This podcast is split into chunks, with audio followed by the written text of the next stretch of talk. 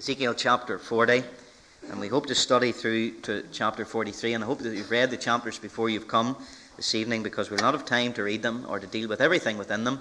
But it's good that you would have a basic head knowledge of the gist of what God is saying through the prophet. We'll read uh, chapter 40, verses 1 to 4 to begin with, and then a few verses from chapter 43. And we're dealing this evening, if you haven't already guessed, with the millennial temple.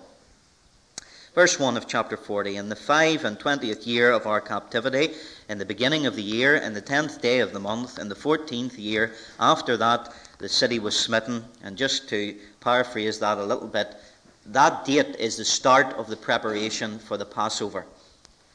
That may make it a bit easier for you to understand. On that day, the start of the beginning of the preparation for the Passover, the city of Jerusalem was smitten. In the self same day, the hand of the Lord was upon me and brought me thither.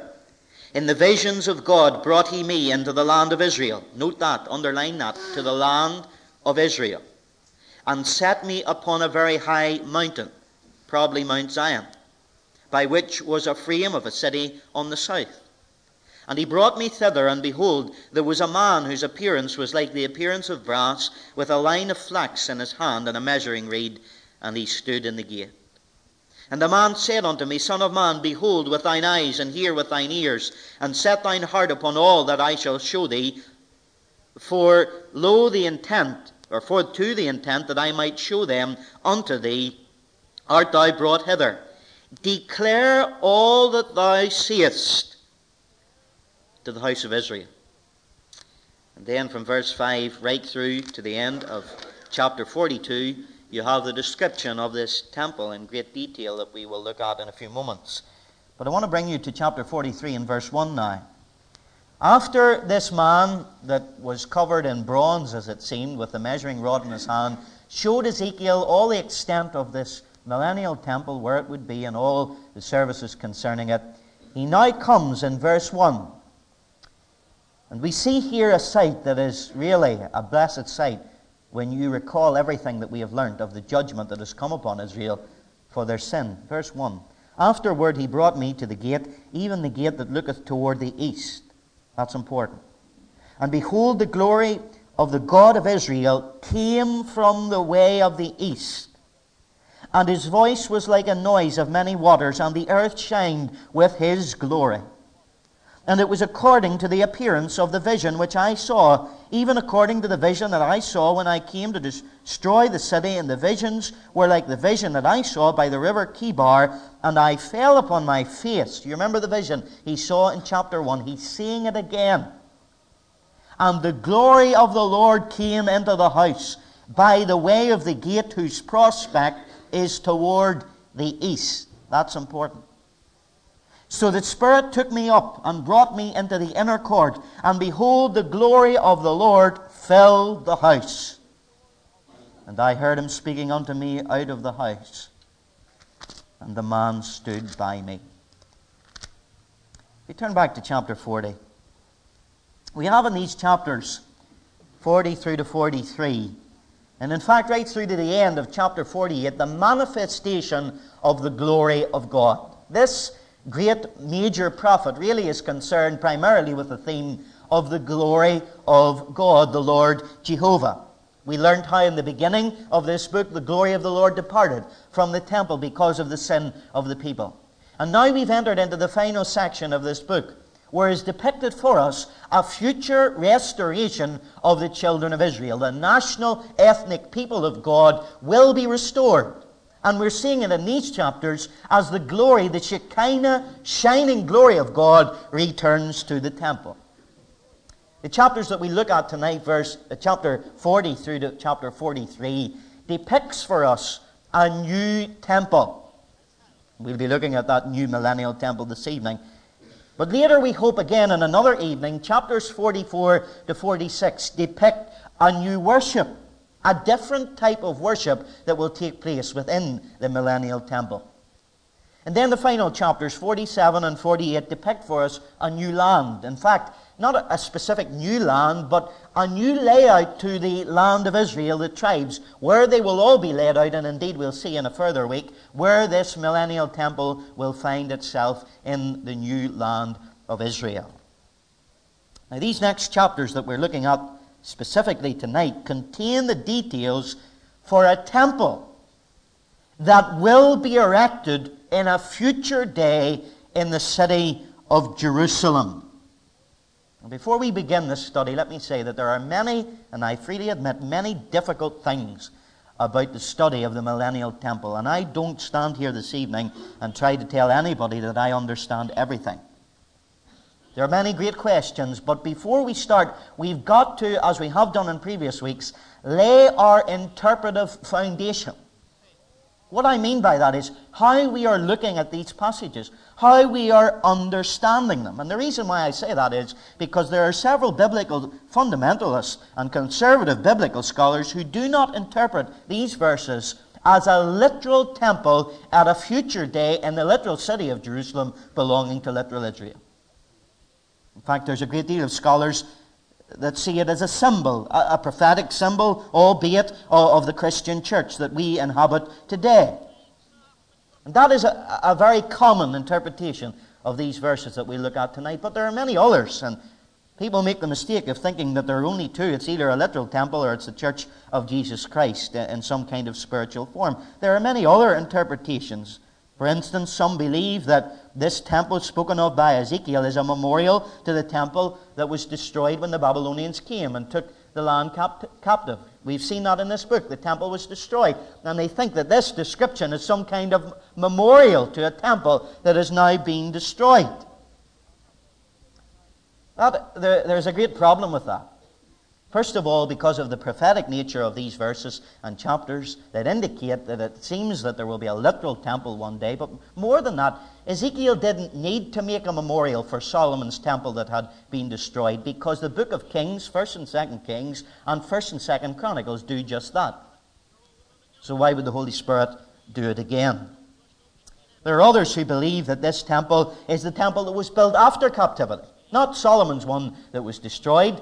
But Zerubbabel's one that was built after the captivity, uh, that great temple. But we read, and we've learnt in the book of Haggai, that the people wept because uh, the glory of the first house was better than this one.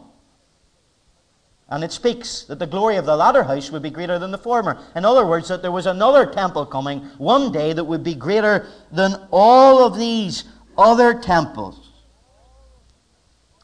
The main fact that it cannot be the temple that was rebuilt after captivity is the fact that there are more differences between Ezekiel's temple here than there are similarities between it and the temple after captivity. Therefore, some get around it by saying, well, this is the temple they should have built. this is the way the temple should have been built, but they failed to do it. And the greatest problem with that is primarily this that that means that God's prophecy through Ezekiel has been unfulfilled. Really, God's prophecy has failed. We can't go down that road, obviously. And of course, as I've already said, others say that these are the spiritual blessings of God's church. Let's analyze that for a minute. That cannot, as far as I can see, be the case simply because it does not explain the symbolism that we find within this passage. If it was representing the church, it's very strange that it never mentions the day of atonement that is the type of the death of the Lord Jesus Christ on the cross. It's very funny that it doesn't rep- represent the, the, Feast of Weeks, that is also typical uh, and relational to the Church of Jesus Christ. It's very strange that it doesn't outline in any way the ministry of the great high priest, our Lord Jesus Christ, that the whole book of Hebrews uh, has as a theme how he carries out his ministry. You would think that all of those three things at least would be primary main themes if it was a future vision of the church of Jesus Christ. But none of those things are within this temple. More than that, I think we would have to go back in time, and we have to go back into our last Bible study, which was the book of Ephesians, and we would have to say to Paul, I'm sorry, Paul, uh, but you were wrong. You got it wrong. The revelation of the church, it wasn't given to you first, it was given to Ezekiel. The mystery of the church isn't really a mystery. We'd have to change verses in the book of Ephesians because it was shown to Ezekiel first. We learnt that a mystery was something that had been hidden before times and now had been revealed. Well, Paul, it was revealed to Ezekiel. You got it wrong. So you see, I hope that it It has to be, surely it has to be a literal temple. The sad thing is, I've been studying uh, this subject for some time now, is that even some premillennial dispensationalists do not agree that this is a literal temple. And it fails me to see how we can interpret the book of Ezekiel up to now absolutely literally. All of Israel's sin, all of Israel's judgment, all of Israel's destruction. And all of a sudden, we change the goalposts and we spiritualize it near the end. But more than that, and here it's the key reason I believe it has to be a literal temple the descriptions the specifications, the measurements of this temple can only mean that it's going to be literal. They're so exhaustive that you can actually make a sketch or, or a diagram of it as you can of all the temples that have always been built in Israel. In fact, F. Gardner, in Ellicott's commentary on the whole Bible, he succeeds himself in sketching out a diagram and a layout of the millennial temple, yet all through his commentary and his prose, he denies that it is possible to build one. Yet he's able to make a sketch of it. Because of that, one writer said if an uninspired commentator can make some sense out of an architectural plan, doubtless the future builders working under divine guidance should have no trouble putting up the building themselves. These things are difficult to understand. But if you read Exodus chapter 20 and the following chapters, you will find that they're no more difficult to understand than the tabernacle was. We find it difficult because it, it hasn't been seen yet by human eyes, and we find it difficult to understand. And I want us just for a few moments, and we've a lot to get through tonight, but I want us to take a look at all the temples of the Bible to understand a little bit the significance of this millennial temple and where it fits in. This millennial temple is the last of seven Seven is a significant number, as you know in Scripture completeness and perfection. It is the last of seven temples within the Word of God. The first temple is the tabernacle, if you like, in Exodus chapter 40 and following. It was from 1500 BC to 100 BC, and I'm sure you're familiar with that tabernacle in the wilderness where the people of God worshipped God when they were in the wilderness going to the promised land. Then the second temple is the Temple of Solomon that you find described in 1 Kings 5 and through to chapter 8. It's from 1000 BC to 586 BC. We know all about that, the beauty of Solomon's temple, the great trouble and, and money and expense and time that went into it. Then the third temple is the Temple of Zerubbabel. That was the temple built after Solomon's temple was destroyed in the captivity that we're speaking of. And then Zerubbabel built this new temple and that same temple, Zerubbabel's temple, was, if you like, fixed by King Herod. It was the same temple that King Herod inhabited and King Herod built. So you find uh, Zerubbabel's temple in uh, Ezra chapter 6 and the same temple in John chapter 2 that the Lord Jesus Christ would have gone to. It was the same temple that was destroyed in 70 AD. It was the temple that the Lord went through and uh, turned over the money changers and so on. The fourth temple that we find in the Bible is the body of the Lord Jesus Christ. You remember he said, Destroy this temple, and in three days I will raise it again. And he spoke concerning his body. We know that, and that temple was from 4 BC through to AD 30 when he died at Calvary at 33 years of age.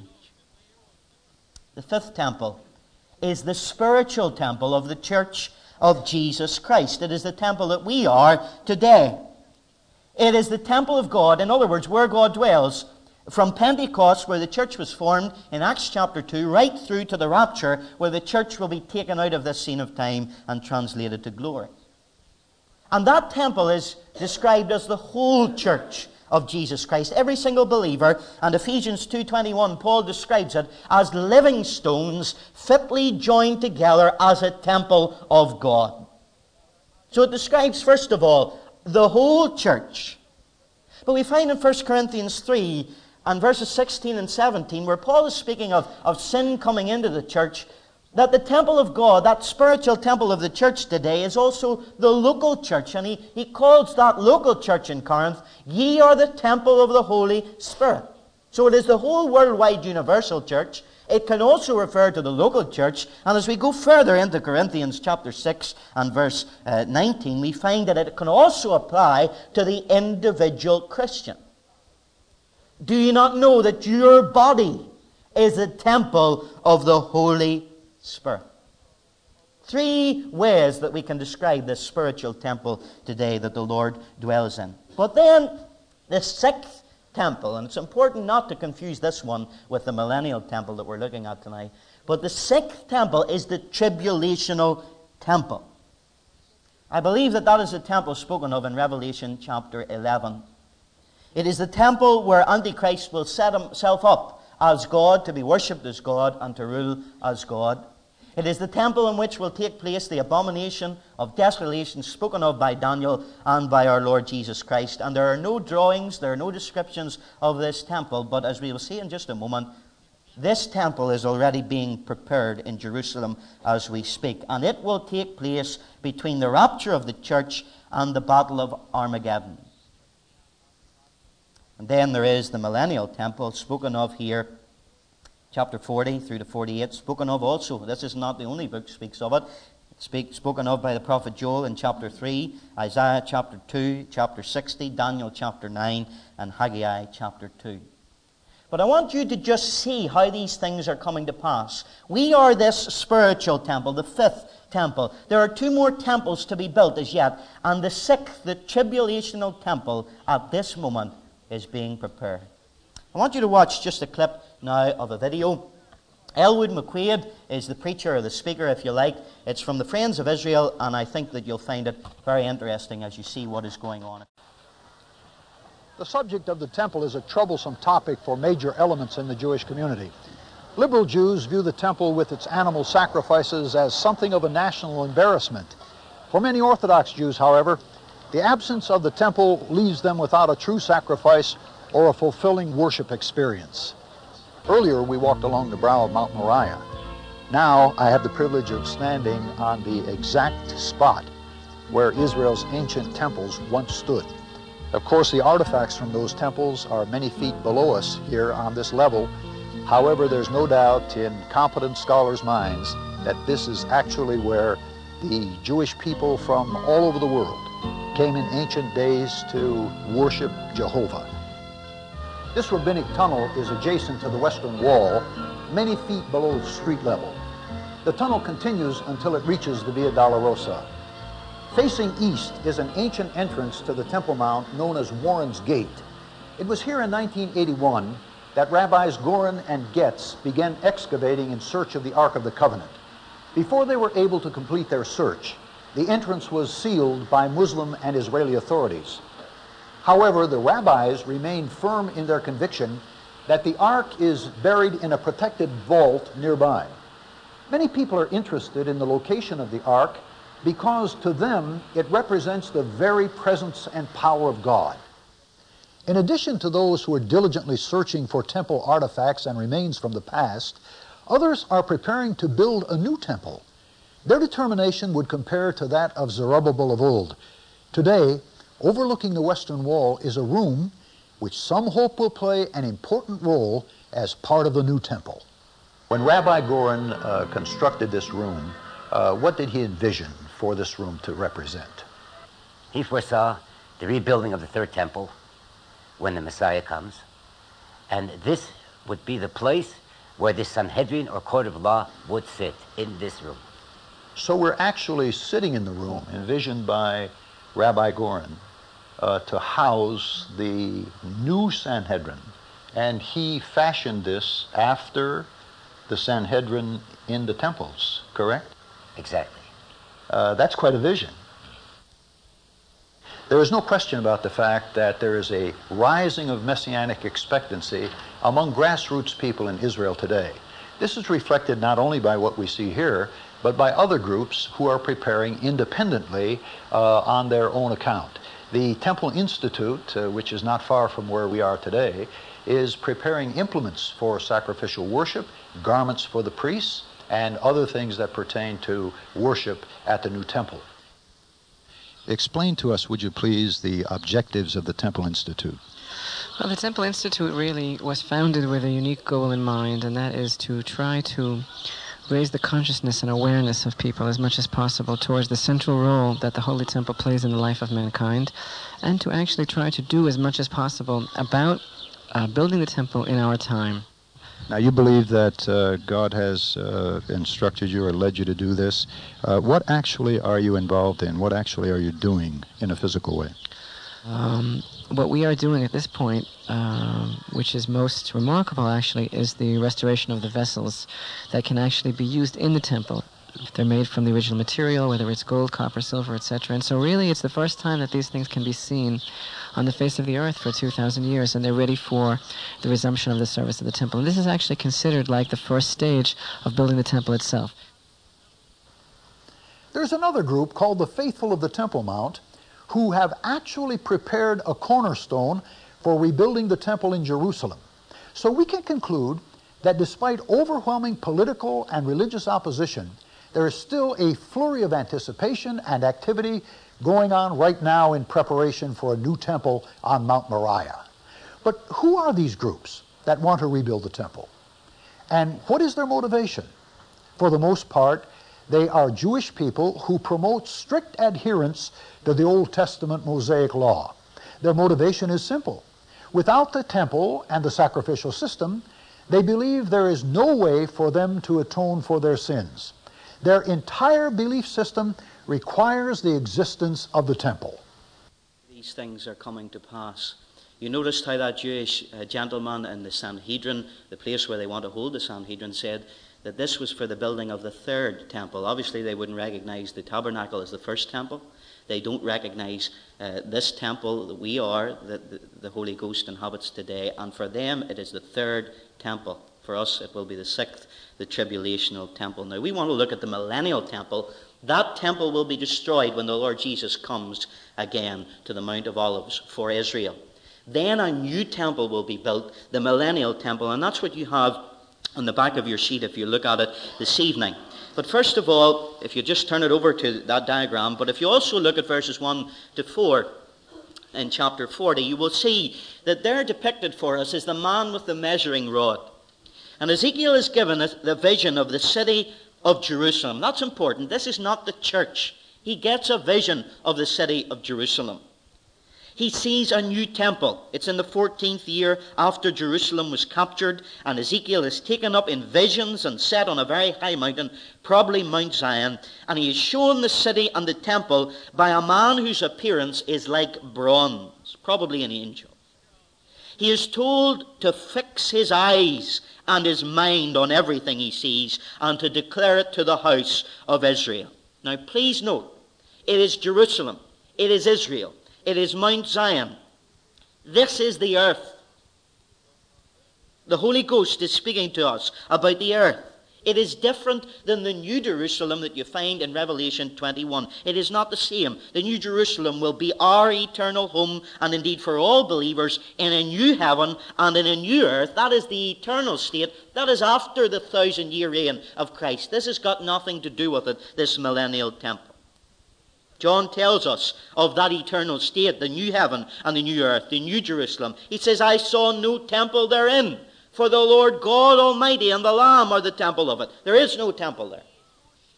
But here is a temple. We'll not need a temple in heaven, but there will be a temple on earth during the millennial reign of Christ, specifically for the Jewish people. Now, that's a good tip in expositing the Word of God, and we saw it yesterday as we were looking at, the barren womb and the virgin birth. We saw that whenever Scripture usually speaks of the earth, it is in relation to Israel. But when it speaks of heaven, it is in relation to the church of Jesus Christ. We are a heavenly people, Israel is, Israel is God's earthly people. So there's the man with the measuring rod. And then he goes in verse 5 through to 47, your second point. He measures the outer and the inner courts. Now, first of all, he speaks in verses 5 through to 16 of the east gate of the outer court. Now, if you look, if Paul would put up the second, the second overhead, that was the wrong one I put up there. Sorry, Paul. And you look at the back uh, of your diagram. And by the way, I've got rid of my uh, old stick. And somebody out of the Royal Victoria Hospital lent me this. But he starts here, if you can see it, at the bottom. Now that is east. If you look on your diagram, you have north, south, east, and west. But the gate, the very front, the temple is facing east. And the man with the measuring rod starts to measure there at the east gate. You can see that clearly in verse 5. And with this gate, the whole architectural description of the temple begins. And first, he starts to describe the wall all the way round the outer court of the temple. Verse 5, that's where he begins. And then he speaks of the east gate of the outer court. And he begins, see this east gate here, he begins to describe that, this in great detail. Now, if Paul would put up number one, this is a blown up form of the east gate that he describes. Now, let's read together these facts. Look at verse 6. Then he came unto me unto the gate which looketh toward the east, and went up the stairs, you can see the stairs there, and measured the threshold of the gate. That's the threshold there, T the threshold of the gate. He measured it. And then every little chamber, verse 7, with one reed long, those little chambers, eh, these are all, this is still the gate of this millennial temple, as you can see from your diagram. He went on to the porch and the gate with one reed. There's the porch there entering into the temple, and he measures this, it, it too.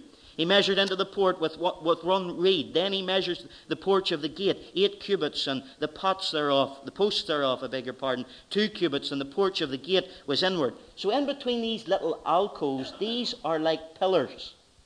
And we'll see later that there will be set on these pillars palm trees. And this is only the gate of the millennial temple. He measures, verse 11, the breadth of the entry of the gate, 10 cubits, the length of the gate, 13 cubits, the space also before the little chambers, 1 cubit, and so on and so on. He measures the gate from the roof of one little chamber to the roof of another. He measures the post. He measures absolutely everything. Verse 16, even the little windows. You see W here at the alcoves, these little windows God even measures these for Ezekiel, the arches around them and all the intricacies of it. And he says at the end of verse 16 that there will be palm trees on these posts. So there you have the outer court and the east gate into that court.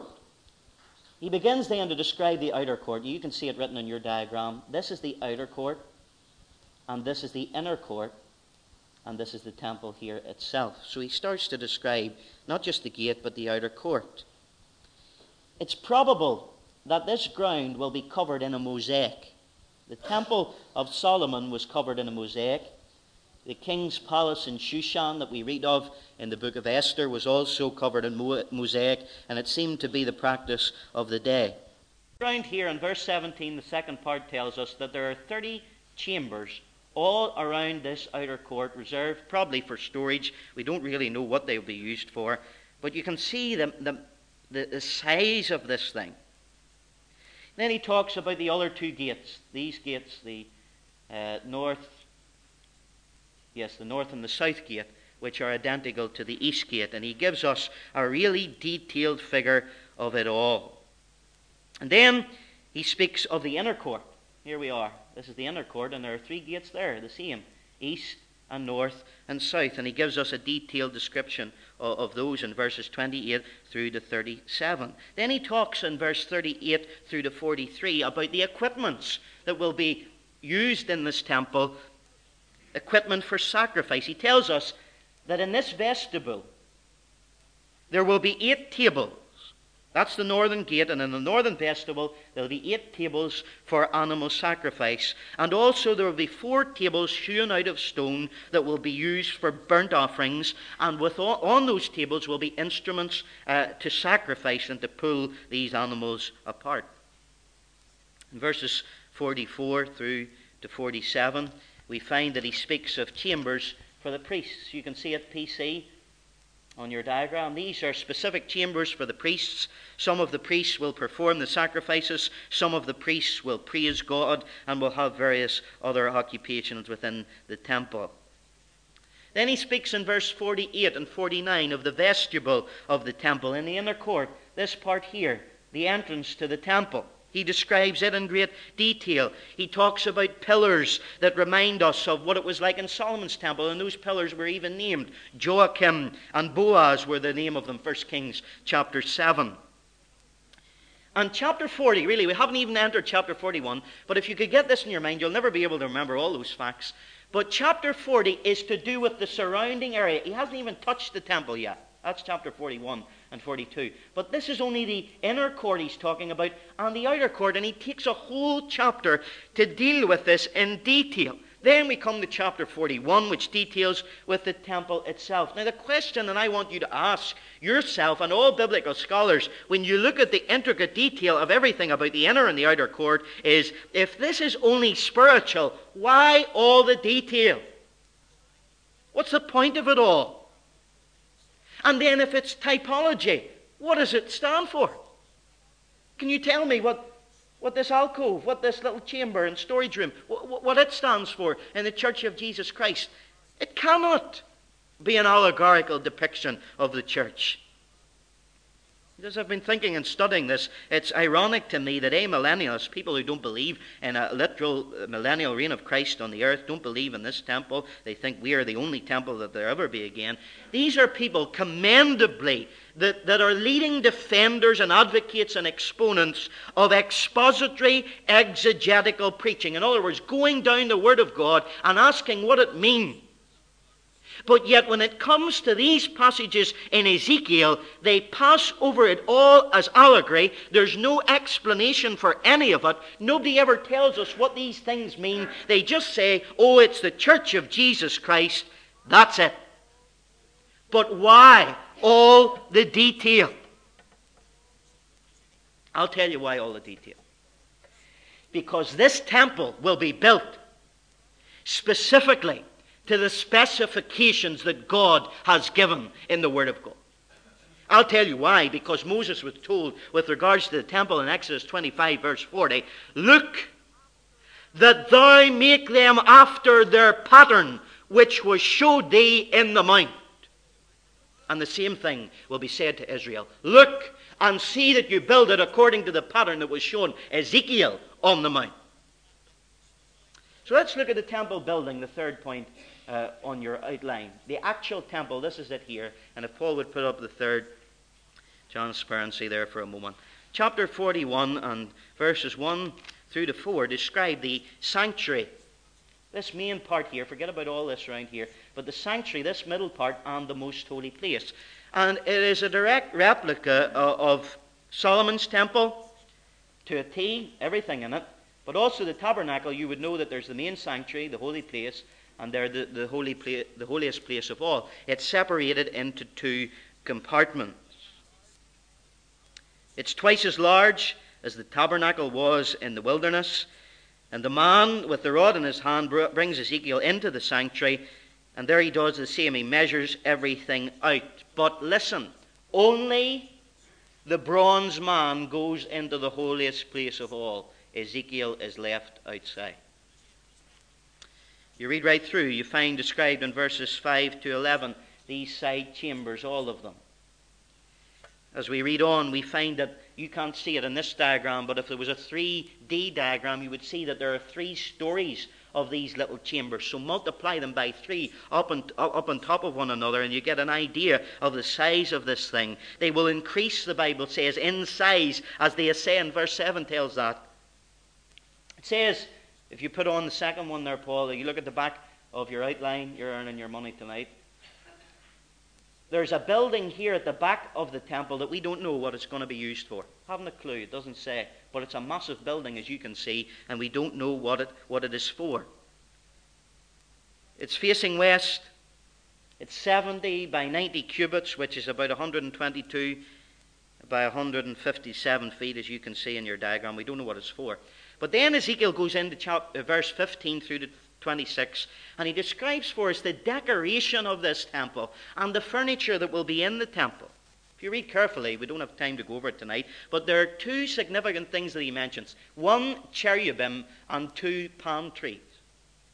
This temple internally is decorated by cherubim everywhere and palm trees everywhere. The reason being, we have learnt already as we've gazed at cherubim in recent days, that cherubim speak of the righteous government and holiness of Almighty God. Palm trees in Scripture generally represent victory and righteousness. So you can see the two coming together. God's holy rule, which means victory and righteousness upon the earth.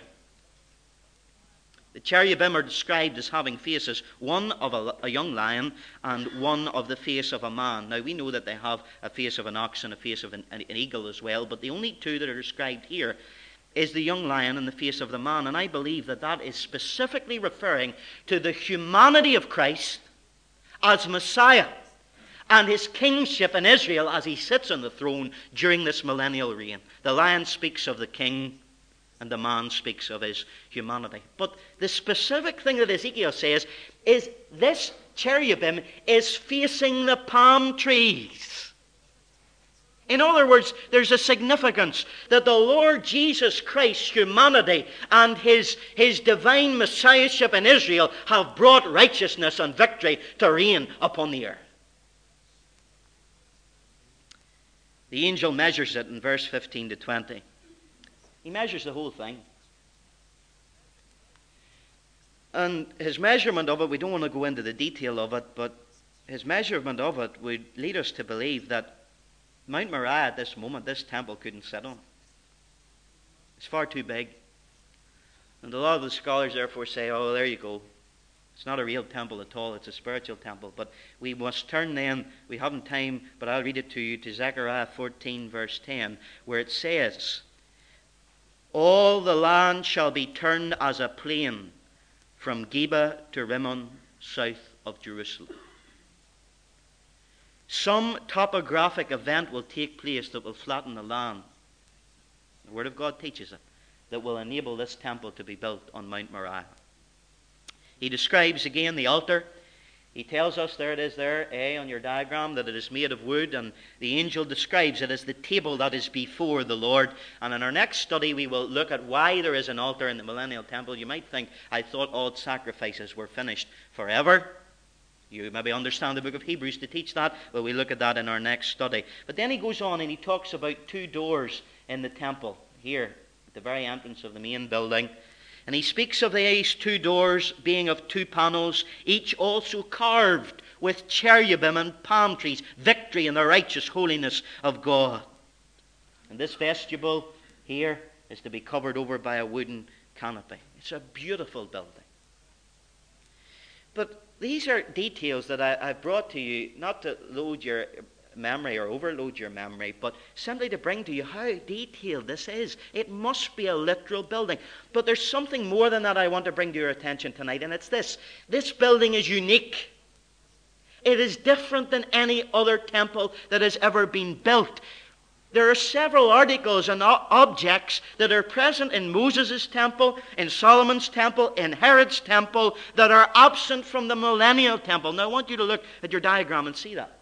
There is no veil between the holy place and the holiest place of all. There's no veil mentioned in this temple. Why? Because through Christ at Calvary, there in those hours when he cried, Finished, the veil was rent in twain from the top to the bottom. Behold, the veil of the temple was rent in twain. And the earth did quake, and the rocks rent, and that's why there's no veil. Hallelujah. It will never reappear. Isn't that wonderful? There will never be separation between man and God, redeemed man anymore. There will be no barrier to keep man from the glory of God, but the way is open that we can go through with boldness, without any fear, into the very presence of God. The furniture of this temple. We, if we could blow it up even more, we, we can't do that, but give us the temple there, number three, Paul. You remember the tabernacle, I'm sure you've studied it, and we see a, a lot of pieces of furniture. You see the furniture and the implements and the candlesticks that's already being prepared for the tribulational temple. You don't have any of these in here. You don't have the table of showbread, which speaks of the bread of God. Why? It's not needed. We have the living bread. Israel will realize their living bread, and he will be there. They'll not need a type of him. He will be in their midst. There's no lampstands anymore.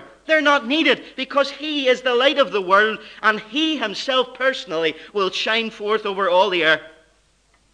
At the holiest place of all. There's no Ark of the Covenant.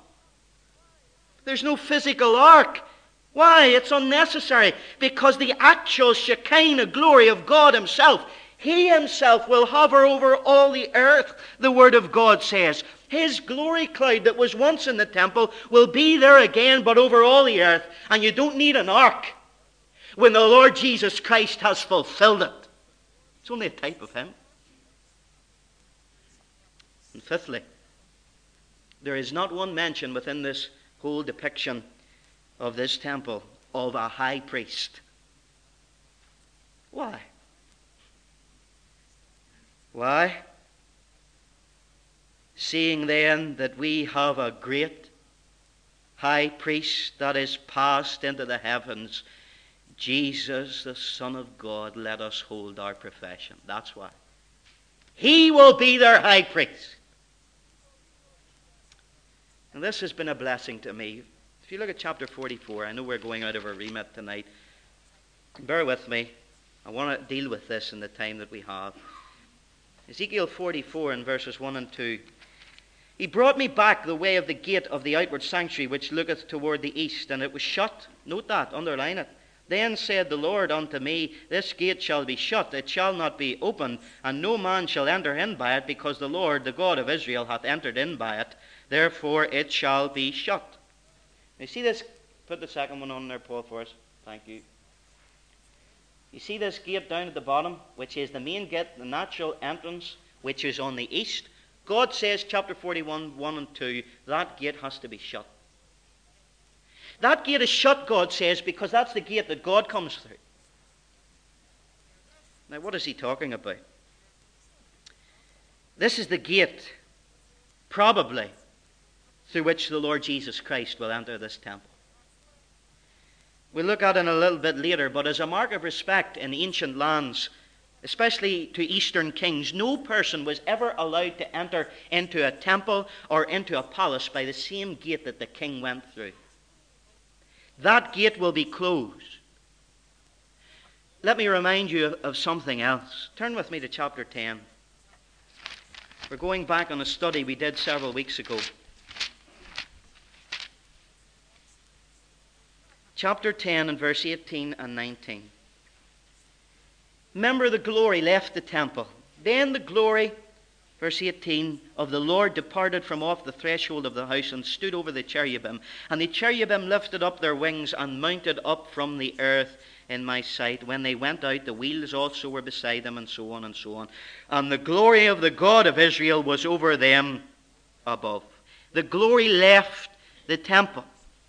And what God is saying here, listen, that is the gate that I left the temple from.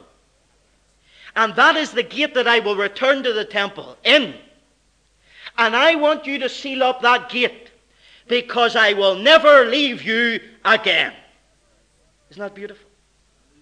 And we see, fourthly, your fourth point, the return of the glory of the Lord. Now, I want to bring this all together, and please give me the time. Will you give me the time tonight to do this in about five or ten minutes? Here we have the glory departing. You have it in chapter 11, 23 as well. And you see that it moved to the threshold of the temple.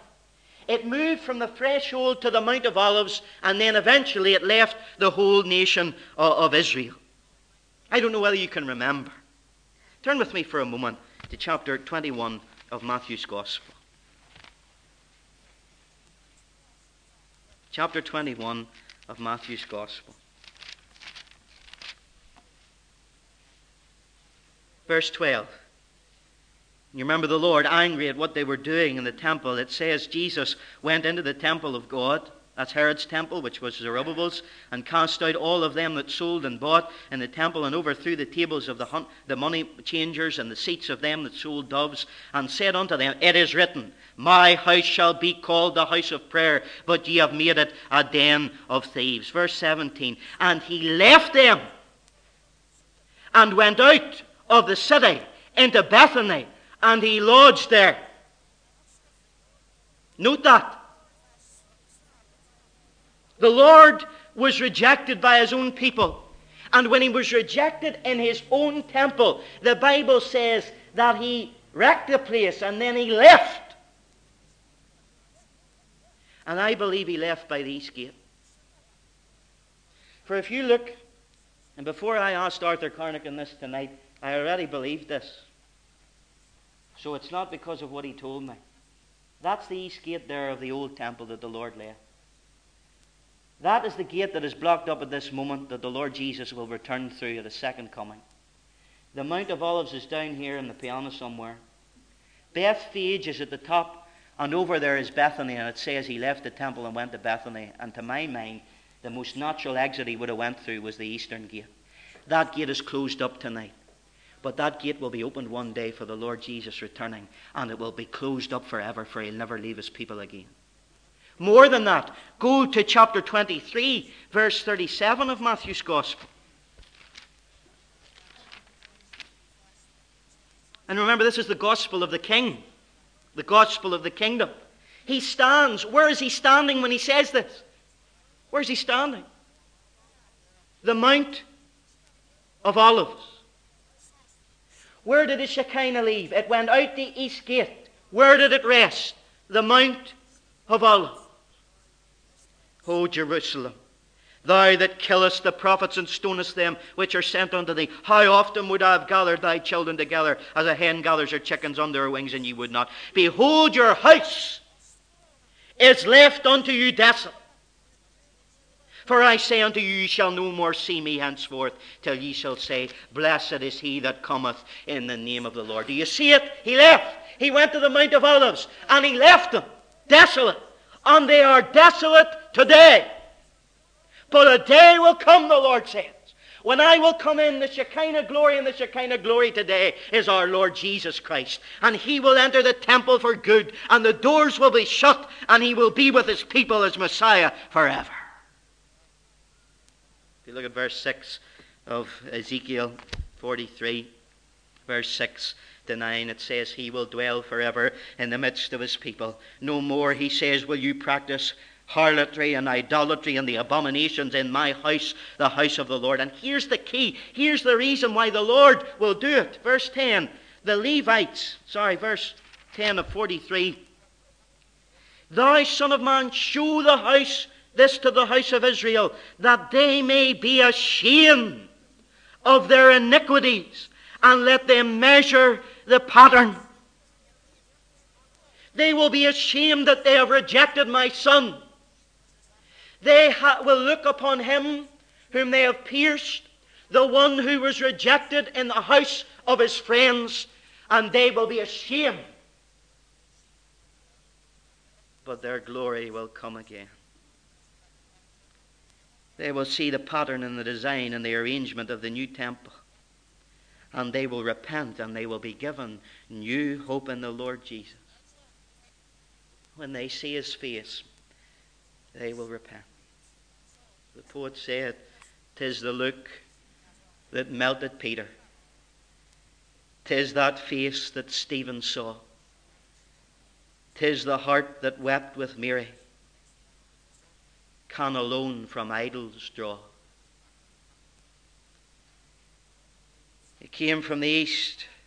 That glory came from the east where it left. Ezekiel saw it now as he saw it in the river, beside the river Chebar. He fell his on his face as he did at the river Chebar. And it says that the glory chapter 46 or 43 the glory filled the temple as it filled the tabernacle. It filled this temple as it did in solomon's temple and it stayed there. Why did it fill the temple? How did it fill the temple? Listen that glory the lord jesus will enter through the eastern gate enter through the eastern door of the temple enter into the temple for he is the brightness and the express image of god's person what glory! That will be a center for the King of glory. Isaiah says it shall come to pass in the last days that the mountains of the Lord's house shall be established in the top of the mountains and shall be exalted above the hills, and all nations shall flow unto it. And many people shall go and say, Come ye, and let us go up to the mountain of the Lord, to the house of God, the God of Jacob, and he will teach us of his ways, and we will walk in his paths. For out of Zion shall go forth the law, and the word of the Lord from from Jerusalem. Now, let me put your mind back just for one moment. Where are these people? They're in a concentration camp in Key, beside the river Chebar in Babylon. Their city has been burnt down. They've been taken captives. Their present temple is destroyed. But Ezekiel comes to them and brings them a message of good news. I couldn't help think today that this is like the book of the Revelation to the church in the New Testament. Persecuted Christians, downhearted, being slain. And John comes with a revelation of Jesus Christ from God's Holy Spirit, and he tells them, Look up! When these things begin to come to pass, then look up and lift up your heads, for your redemption draweth nigh. We can look up like Israel is going to look up one day. My friend, what are you going through tonight? What are you going through? Look up. The best is yet to be. And my friend, listen to what Paul said to Timothy. Listen. If we suffer with him, we shall also reign with him. Reign here. But if we deny him, he also will deny us. He's a wonderful Savior, isn't he? And I don't know about you, from my studies today, it has drawn worship out of my cold heart to this wonderful Redeemer in Christ. Oh, our Father, we thank Thee for the plan of salvation that we have been engrafted into this blessing through grace. People that were not a people are the spiritual people and temple of God. And Lord, it is a question that we must ask. If we are thy temple today, how much of this great Shekinah is shining in us? But Lord, we thank thee that there's a day to come when Israel again will know thy glory in Jerusalem on Mount Moriah. And the Lord Jesus will come and enter that gate, and it will be shut forevermore. There'll never be another fall. Our Father, there'll never be another curse. Jesus shall reign. Hallelujah. Lord, we look forward to that day. With birth pangs, our bodies and this planet cries out for its redemption. But we thank Thee, like others around us, we are not without hope.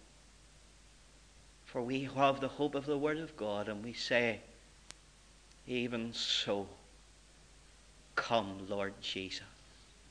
Amen.